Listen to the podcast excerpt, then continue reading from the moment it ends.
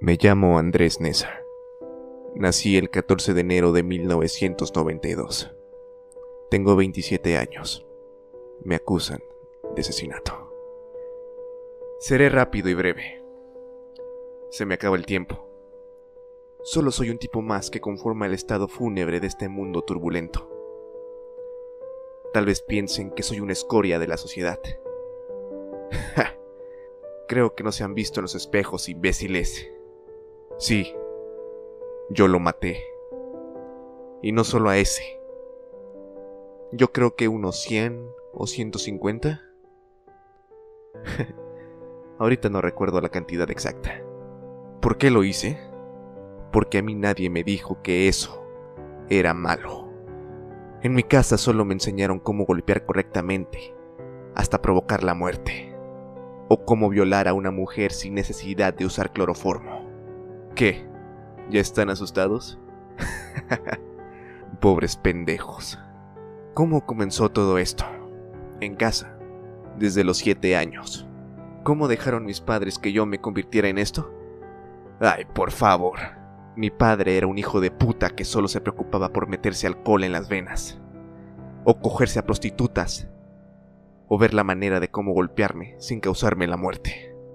Mi madre era una perra que solo se drogaba cada puto día. Recuerdo que una vez, bajo las influencias del éxtasis, dejó entrar a la casa a seis desconocidos para que tuvieran sexo con ella. Y no le importó que yo estuviera escuchando y presenciando eso. Yo nunca aprendí a leer, jamás aprendí a escribir, no conocía la escuela, y mucho menos sé sobre esa mierda de valores que tanto predican. Desde los 15 años me escapé de casa y formé parte de la calle. Así conocí lo que era la desgracia que un ser humano puede experimentar. Fui golpeado muchas veces por pandillas callejeras al tratar de buscar un lugar donde dormir. Tuve que sobrevivir con comida de la basura. Me han atropellado dos veces porque los pendejos no ven la señal de alto han abusado sexualmente de mí. Me han fracturado ambas piernas.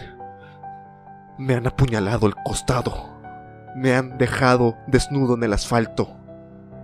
Y nadie, nadie se detuvo a ayudarme. Desde ese momento, algo se quebrantó en mí. Bajo mis propios medios, conseguí una pistola. Fui a mi vieja casa y a las primeras personas que maté fueron mis padres. De ahí seguí con las pandillas. No solo a balazos los maté, sino con piedras, cuchillazos, machetazos. Con ayuda de gasolina les prendí fuego. Y al supuesto líder de la pandilla, que era un completo lamebolas, tomé un palo de escoba y le rompí el culo hasta que dejara de gritar y llegara a su muerte. Me sentía muy bien. Quería más y más sangre que rodara por mis manos. Que este mundo sufriera lo que yo he sufrido. Así seguí durante 10 años. ¿Recuerdan de los pendejos que me atropellaron? les volé la cabeza. Y a sus esposas e hijas las violé hasta que solo quedaran como bolsas de carne. Las estrangulé y sus cadáveres me los llevaba por si más tarde tenía ganas de cogérmelas. Una y otra vez. Así fue como comenzó y terminó esto les tomó 10 años.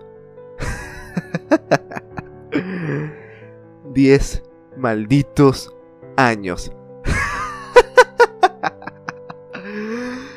10 putos años para atraparme. Esta satisfacción jamás me la quitarán. Bola de pendejos. ¿Creen que yo mismo me corrompí? Están equivocados fueron mis malditos padres. Ellos. Y este mundo de mierda, donde un puñado de polvo vale más que la vida misma. Donde cada día se están creando tipos como yo en casa. Donde padres mediocres se creen padres solo porque aprendieron cómo funciona el pene y la vagina. Donde es más fácil matar y se resuelve el problema. Esta bandera de sangre jamás tocará hasta... Y la justicia estará obstruida siempre por unos billetes verdes. ¿Quieres enseñarme valores a mí?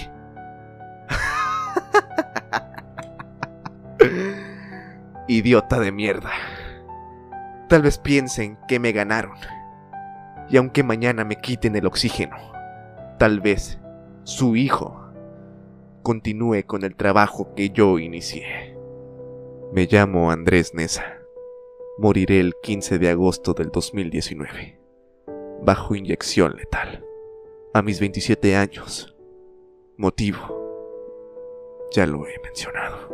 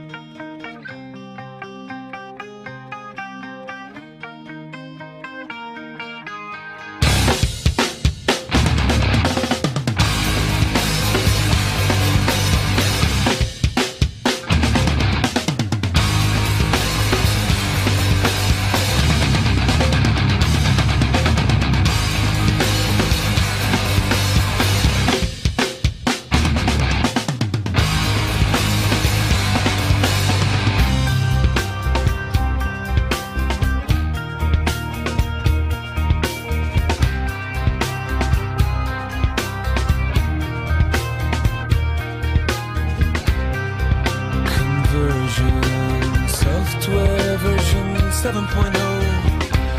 Looking at life through the eyes of a tire hub.